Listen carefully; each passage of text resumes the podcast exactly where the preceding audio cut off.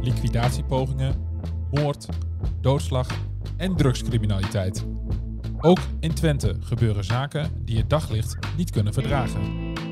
In de Tubantia Crime Podcast bespreek ik, Frank Bussink, samen met misdaadverslaggevers Erwin Waanders en Maarten Schoon de ontwikkelingen in de Twentse onderwereld. Welkom bij aflevering 9 alweer van de Tubantia Crime Podcast. Er is weer genoeg te bespreken, dus daarom zit ik weer eh, aan tafel met onze misdaadverslaggevers Erwin Waanders en Maarten Schoon. Ehm, waar zullen we mee beginnen, mannen? Er is genoeg gebeurd. Er is genoeg gebeurd. Ehm, laat ik beginnen met uh, de cocaïnelijn die de politie vorige week heeft opgerold.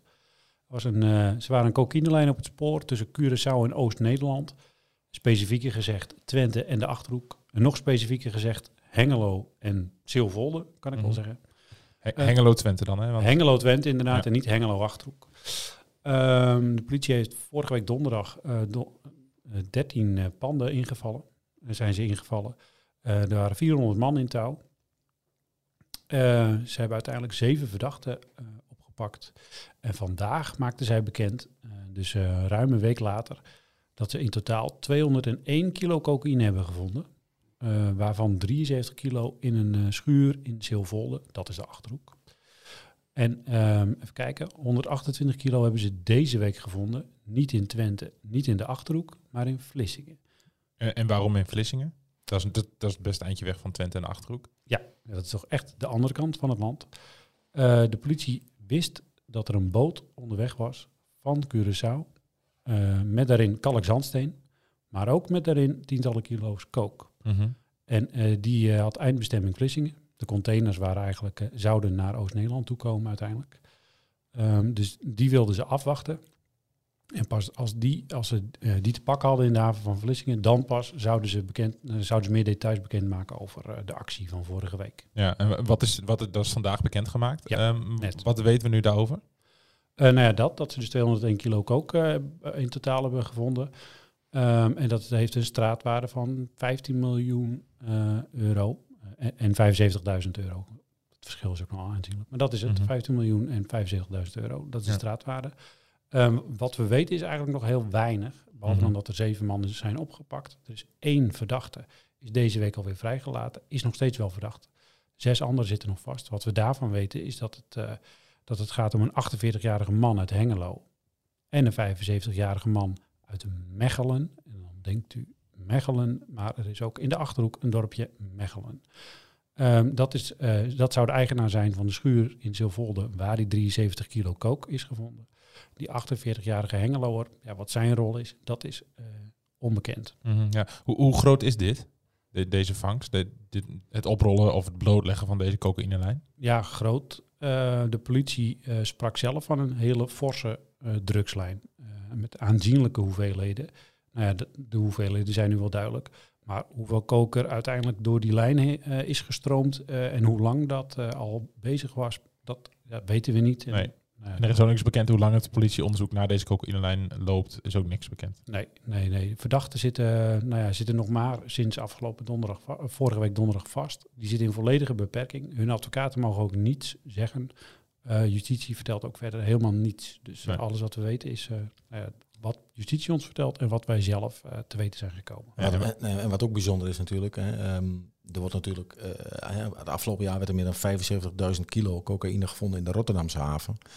Maar criminelen zoeken nu een alternatief, omdat het toch steeds moeilijker wordt in, in dat soort grote havens als Antwerpen en Rotterdam, mm -hmm. daar de spullen binnen te krijgen. Dus ze gaan ook naar Vlissingen, maar ze gaan ook ongetwijfeld verderop, hè, uh, richting Groningen, die kant, Del Delfzijl volgens mij.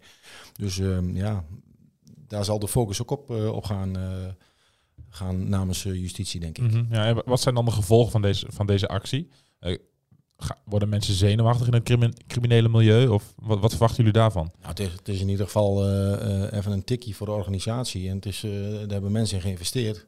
Mm -hmm. En ja, mensen die hun geld niet krijgen uh, in, in zaken waar ze hebben geïnvesteerd, die kunnen wel eens boos worden. Mm -hmm. Dus ja, daar, daar kan van alles achteraan komen. Maar goed, dat is speculeren natuurlijk. Um, misschien zijn er wel meerdere investeerders die het risico dragen en die denken van ja, dit is bedrijfsrisico. Hè, dat uh, ja. als jij, ik, ik, noem maar wat, vier transporten per jaar doet en ja, de kans dat er een keer een transport niet lukt, is aanwezig. Ja. Ja, Ja, ik denk, denk eerder dat, het, dat ze het vervelend vinden dat de organisatie is opgerold dan dat eh, de kilo's kook eh, weg zijn. Ik bedoel, dat zou nog een bedrijfsrisico kunnen zijn. Ja. Ik vermoed dat er nu wel belangrijke spelers zijn opgerold die nog wel op een sleutelpositie, eh, Qua logistiek en dat soort, eh, dat soort zaken. ja, qua organisatie inderdaad. Eh, wat weten we over de verdachten die zijn opgepakt? Weten we al iets meer over wie dat zijn of eh, wat hun rol is geweest in het hele... In Nou het ja, hele... wat ik net al schetste, eigenlijk van, eh, van de zeven verdachten eh, weten we van twee verdachten iets meer. Die 75-jarige meneer uit de Achterhoek eh, schijnt ook een bekende te zijn bij justitie, maar niet op het grote werk, zou ik maar zeggen. Eh, van hem zou die loods eh, zijn eh, in Zilvolde. Eh, daar is ook een inval geweest in die loods, maar ook bij hem thuis in Mechelen. En die 48-jarige man uit Hengelo, die kwam wel eens vaker eh, naar voren eh, in justitieonderzoeken is bij mijn weten nog niet in de zittingzaal geweest in een rechtbank, maar zijn naam eh, werd wel genoemd bij het proces van de moordaanslag op Philips School. Mhm. Volgens justitie zou deze Hengeloer samen met zijn broer de makelaars des doods zijn, oftewel de moordmakelaars. Volgens justitie zou bij hun twee de moord op school besteld zijn. Mhm, Ja, Dus dat, eh, ja, in die hoedanigheid. dus ze hebben wel iets op een kerfstok wat dat betreft. Dat moet nog allemaal blijken, maar daar eh, wordt wel naar hun gekeken. Ja. Mhm, Ja. En dan wil ik even naar het begin van deze week eh, in Hengelo, een, eh, een schietpartij. Kun jij daar iets meer over vertellen, Erwin? Of moet ik nou echt bij Maarten zijn? Nee, dan moet je bij Maarten zijn, want ik eh, heb deze week een bijzondere week gehad eh, in de avonddienst en, eh, en met een eh, een paar dagen toch eh, afwezig. Dus eh, ik, ik laat het graag aan Maarten. Die heeft zich daar eh, samen En met, Maarten zit- met, met Arjan de Bocht, eh, eh, onze collega, overgebogen. Ja, en Maarten zit toch al op de praatstoel, dus wat dat betreft. Ja, maar zoals Erwin terecht zegt, het is ook wel credits naar Arjan. Die zit hier niet aan tafel nu om eh, mee te praten, maar die heeft in de, eh, rond de schietpartij in Hengelo eh, ja, onmisbaar werk gedaan. Mhm. Hij liep in de spits, zou ik maar even zeggen. Ja, precies. Kun je eh, vertellen wat daar precies is gebeurd? Wat we nu Ehm, weten in ieder Wat geval. we nu weten, ehm, dinsdagavond ehm, leek het een auto-ongeluk te zijn. Eh, dat er een auto eh, tussen twee paaltjes doorgereden, de fietssnelweg op en tegen een lantaarnpaal tot stilstand kwam. De politie kwam kijken, omwonenden kwamen hun huis uit. Eh, was er rond een uur of elf, zeg ik even uit mijn hoofd. En al gauw bleek dat het dus niet om een auto-ongeluk ging. Want er zat een kogelgat in de voorruit. En de meneer was levensbedreigend gewond. Ze hebben hem ter plekke nog proberen te reanimeren. Omstanders hebben ook de AED eh, gehoord, dus dat aftellen in het Engels. het geluid dat de AED dan maakt.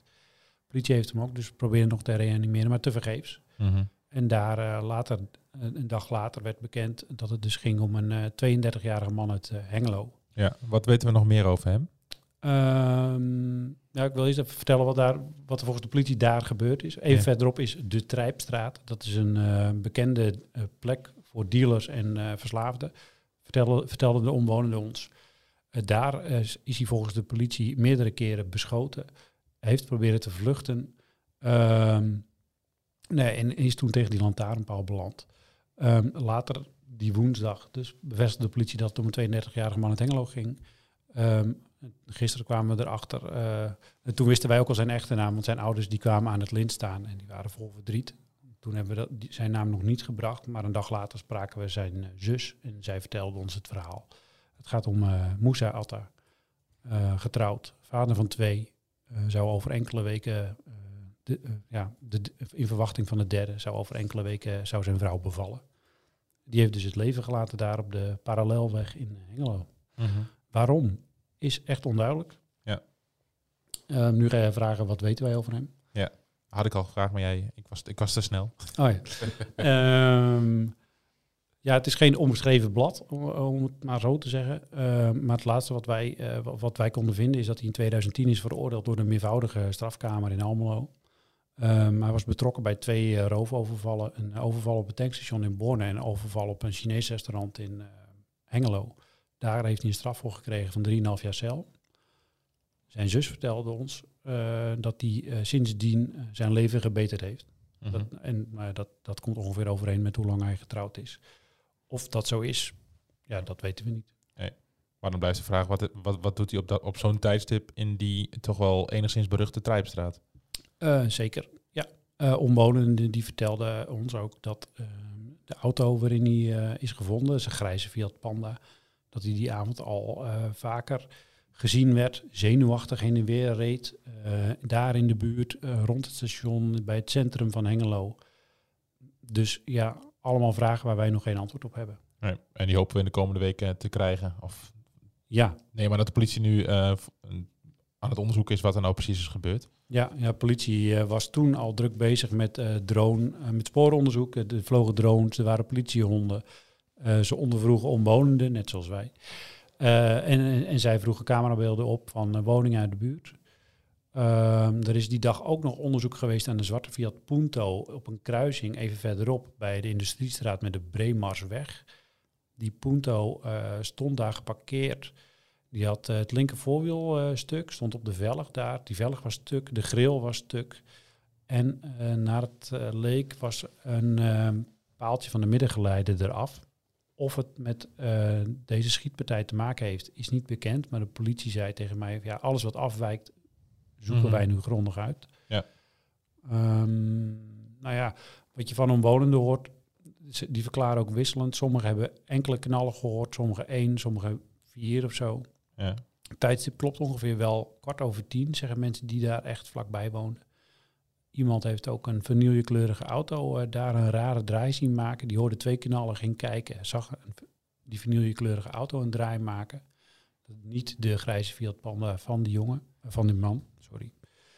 Ehm, ja, dat is het een beetje. Mhm. ja, dat is wel iets wat we de komende weken natuurlijk gewoon blijven volgen. Ja, het is heel bijzonder. Ja, Ja. Onze nieuwsgierigheid is wel gewekt. Ja, dat dus, snap eh, ik, ja. Weet u meer, treed naar voren. Ja, precies. Erwin, ik wil even naar jou. Ehm, komende week volgt er weer een, een kleine proforma zitting in de zaak eh, rond de, de moord van- op Jarrell Reinders. Klopt.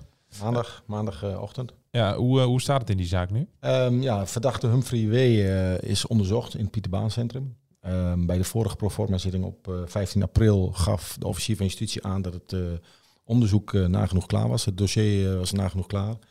Ehm, dus er ontbrak alleen nog een, een, psychologisch en psychiatrisch onderzoek eh, van de verdachte. En ja, eh, april, we zitten nu in juli, dus we mogen er eigenlijk wel van uitgaan dat het eh, nu klaar is. Mhm. En dan, dat zou betekenen dat er eh, maandag duidelijkheid komt over de, wanneer de zaak inhoudelijk wordt behandeld. Mhm. Ja.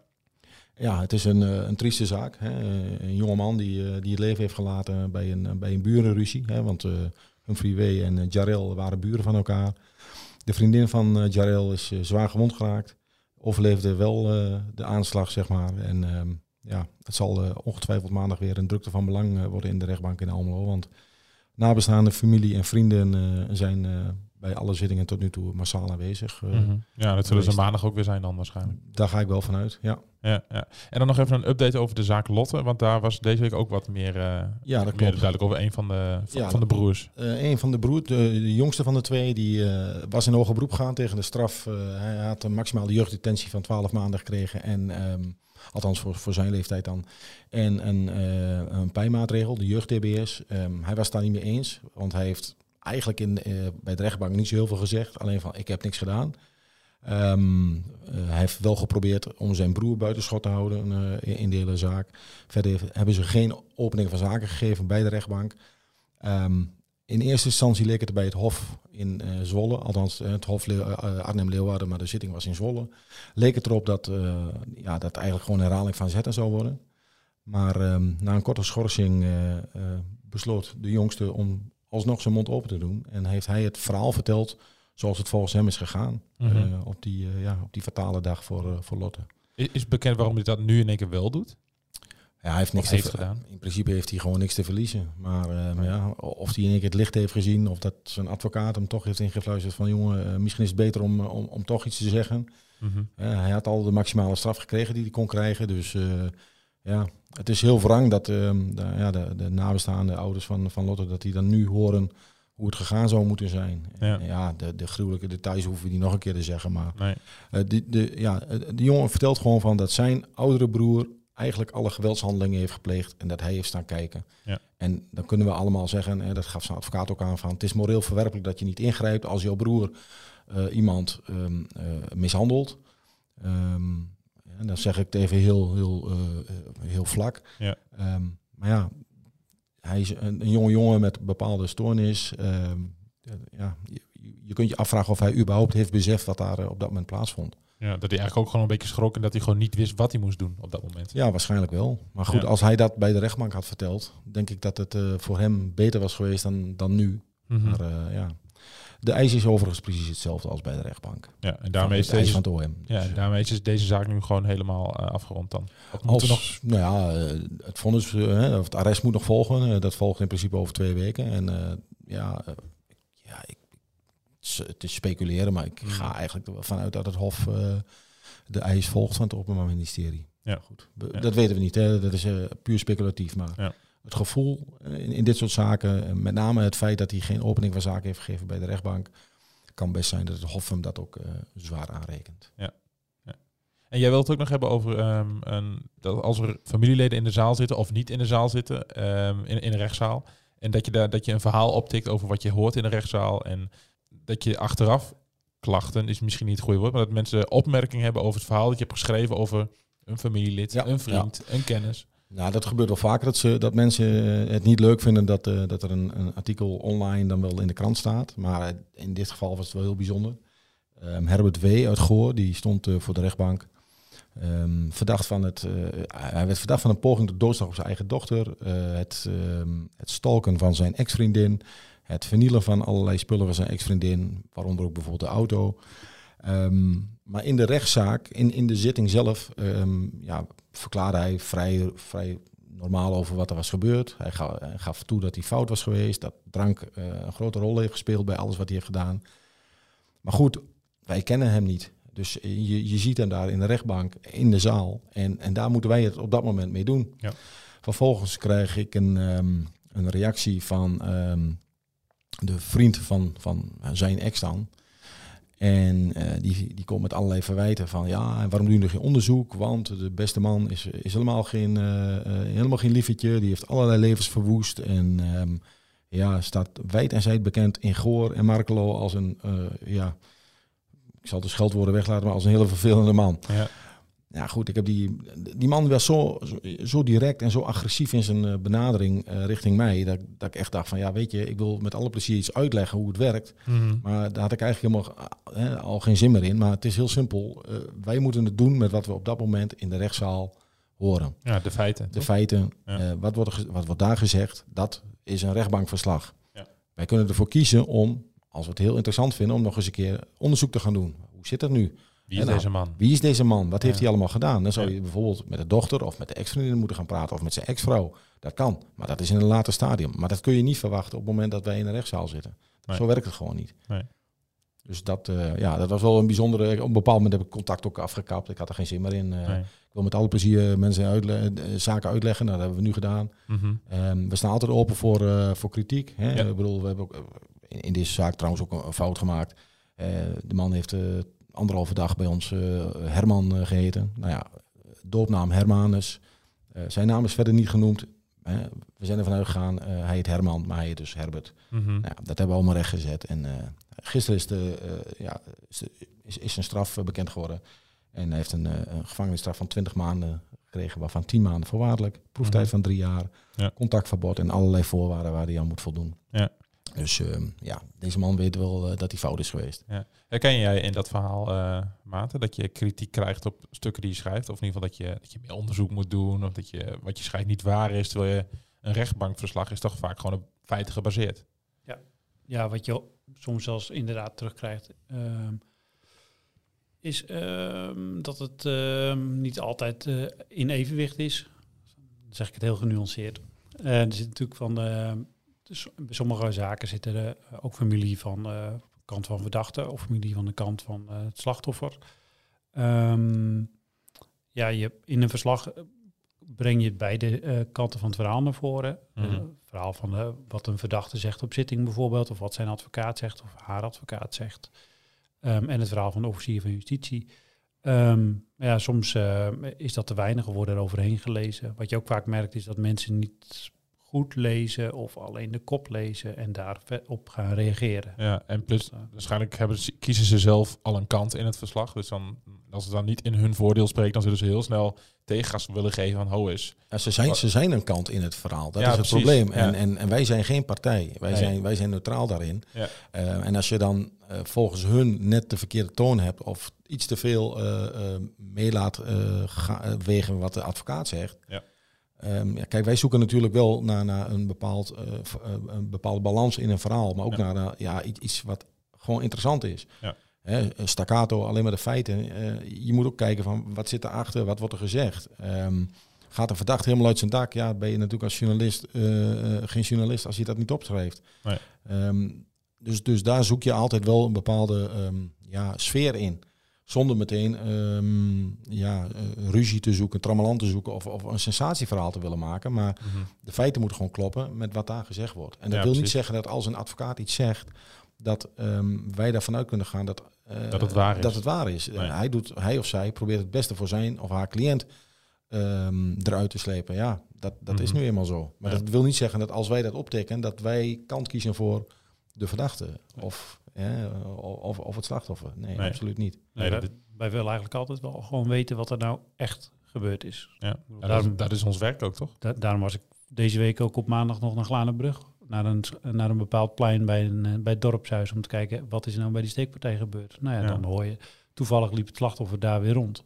Die kreeg ik dus te spreken. En dan hoor je in ieder geval zijn kant van het verhaal. Ja. Ne- Neem me heel even mee, nou, ook voor de luisteraar die het misschien gemist heeft. Van, wa- waar, waar heb je het nu over? Ehm, dit weekend eh, was er een steekpartij bij het dorpshuis in Glanenbrug. Eh, er waren twee mannen gewond en een vrouw gewond. En eh, al gauw kwamen er in verschillende media, eh, bijvoorbeeld Shownieuws, Boulevard en, eh, en zo, kwam naar voren dat presentator Dennis Schouten daarbij betrokken zou zijn. Dennis Schouten is, presenteert een roddelpraat en hij komt uit Glanenbrug. Eh, iemand had op Twitter het grapje gemaakt, had hem getagd op Twitter en gezegd van Dennis Schouten ben je oké. En hij had daar grapjes onder gemaakt. Ja. Ik, ik dacht, leuke grapjes. Maar goed, daar werd dus serieus op ingegaan. Dus mijn collega's hebben ook serieus navraag proberen te doen van was je daarbij, wat is daar gebeurd? Politie geeft daar vanzelfsprekend geen antwoord op, want die mogen geen personalia verstrekken van betrokkenen, ook niet als je niet betrokken bent. Als je het nog snapt. Handig. Ehm, dus zodoende. Dus ik denk van, nou, ik eh, ga zelf wel kijken wat er gebeurd is. Dus eh, nou, daar ben ik achter gekomen. Dat Ja. ging dus om... eh, Freddy Noordman was, de, was het slachtoffer. Ik heb ook gevraagd, mag ik het opschrijven? Ja, of vertel alles maar, want ik wil dat alles naar buiten komt. Want Ja. daar was er zat van. Ja, en hij eist excuses, hè? Hij, ehm, ja, hij, was echt wel hellig, om het maar zo te zeggen. Ja, op zijn Twents. Dennis Schouten. Ehm, en, en Dennis Schouten heeft ook in Roddelpraat excuses aangeboden. Ja, dat is dan wel weer netjes. Dat is dan keurig van Dennis Schouten. Ja. Zeker. Ja. Ehm, en Freddy ligt gelukkig weer in het ziekenhuis, hoor ik van zijn advocaat. Want het was eigenlijk van de gekken dat hij weer op straat eh, was. Oh, dat, dat klonk even heel gek toen je begon. Freddy ligt gelukkig weer in het ziekenhuis. Ja, ik snap nu wat je bedoelt. Ja. Ja. Precies, ja. Nou, leg hem maar even uit, want eh, ik denk dat Nou. heel veel luisteraars het misschien niet weten. Nee, hij was dus eh 18 keer gestoken. Eén keer bij zijn oog. Ehm, dus hi- hier waar je ogen en je neus bij elkaar komen, zeg maar. Ehm, ehm, bij zijn pols had hij, heeft hij diepe wonden. Bij zijn pees. Hij moest eigenlijk geopereerd worden aan zijn pees. Maar hij is, die zondag, hij is dus zaterdagavond opgenomen in het ziekenhuis. Hij is die zondag al weggelopen. Of, nou ja, tegen advies in, in huis gegaan. Ehm, en hij had diepe wonden in zijn knieën. En eh, toen ik hem dus maandagmiddag sprak, liet hij dat ook zien. Hij trok zijn joggingbroek naar beneden. Ik zeg, oké, gezien. toen, toen zag ik dus eh, de, dat het bloed eh, door zijn verwondingen kwam op zijn knieën. En ook zijn hand zag er niet best uit. Hij zei ook van, nou, ik kan mijn vingers niet bewegen en het wordt dikker en het klopt. Ik zeg, misschien is het toch beter dat je naar het ziekenhuis teruggaat. Maar dat wilde hij niet, want al zijn persoonlijke bezittingen zaten nog in het huis van de verdachte. Want daar lag hij op de bank te slapen, want hij was tijdelijk zonder woning. Ja. Dus eh, hij was in zijn slaap aangevallen, zei hij. Ehm, nou, en toen trok hij zijn shirt omhoog en daar zaten nog talloze steekwondjes eh, op. Dus hij was, was eh, aangevallen met Mhm. twee keukenmessen, vertelde hij. Ja, en, maar uiteindelijk heeft hij er dus toch voor gekozen om naar het ziekenhuis te gaan. Ja, ik sprak zijn advocaat een paar dagen geleden en die zei dat hij nu in Duitsland in het ziekenhuis is Mhm. om te herstellen. En dat, nou, lijkt me voor iedereen goed. Ja, blijft wel een bijzonder verhaal dit. Eh, zeker. En voor Ja. iedereen lijkt het mij heel, heel veel beter dat de verdachte een tijdje achter slot en grendel zit. Want die schijnt al vaker te hebben staan zwaaien met messen daar eh, in de buurt. Ja, ja. nou persoonlijk denk ik dat die meneer niet per se achter gesloten grendel moet, eh, maar eerder gewoon een behandeling had moeten krijgen. Maar dat kan ook, dat kan ook achter slot. Ja, nee, zeker. Maar eh, helaas is het nu wel zover gekomen dat hij waarschijnlijk achter slot en grendel belandt. Ja, Eh, ik heb begrepen dat hij wel vaker last heeft van psychoses en drugsverslaafd is, wat niet een gelukkige combinatie is. Nee. Ehm, maar deze meneer was dus wel bekend. Ehm, nou ja, waarom dat niet, waarom hij niet eerder eh, eh, bij een dokter is geweest, zou ik maar zeggen, al dan niet eh, verplicht, weet ik niet. Ik heb er wel navraag bij gedaan bij de gemeente, maar wij wachten op antwoord. oké. Mhm. Is ook het onderdeel van ons werk wachten op antwoord. Soms wel. Ja. Ja, ja. want eh, vrijdag komen er misschien ook weer eh, nieuwe antwoorden in een eh, spannende zaak rondom het Twents liquidatieproces, rondom Mhm. Simo D en Marcus T. Dat gaat verder op, in, eh, op, de, op de luchthaven Schiphol, in de beveiligde rechtbank daar. Is weer een proforma zitting en ehm, ja, Ik moet me heel erg inhouden om geen zeg- grapje te maken over een wachtrij. Ja, wou ik zeggen, zijn daar rijen bij de deur. Maar dat, Ehm, als de aandacht eh, van de pers, hè, van de media genoeg is, dan eh, denk ik wel dat we sneller door de eh, scan zijn dan, eh, dan op de luchthaven zelf. Mhm. Ja. Dus eh, nee, maar goed, die, die zaak gaat verder. eh, nou ja, dat is een, een, groot proces waar heel veel belangen aan hangen. Dus eh, we gaan het zien wat daaruit komt. Dit, eh, dit was hem voor vandaag, denk ik, eh, jongens. Bedankt. ja, graag gedaan. Graag gedaan. En luisteraars, tot, eh, tot de volgende keer. Vond je deze aflevering nou leuk? Abonneer je dan op de podcast. En heb je tips of vragen naar aanleiding van deze aflevering? Check dan het mailadres in de beschrijving. Bedankt voor het luisteren en tot de volgende keer.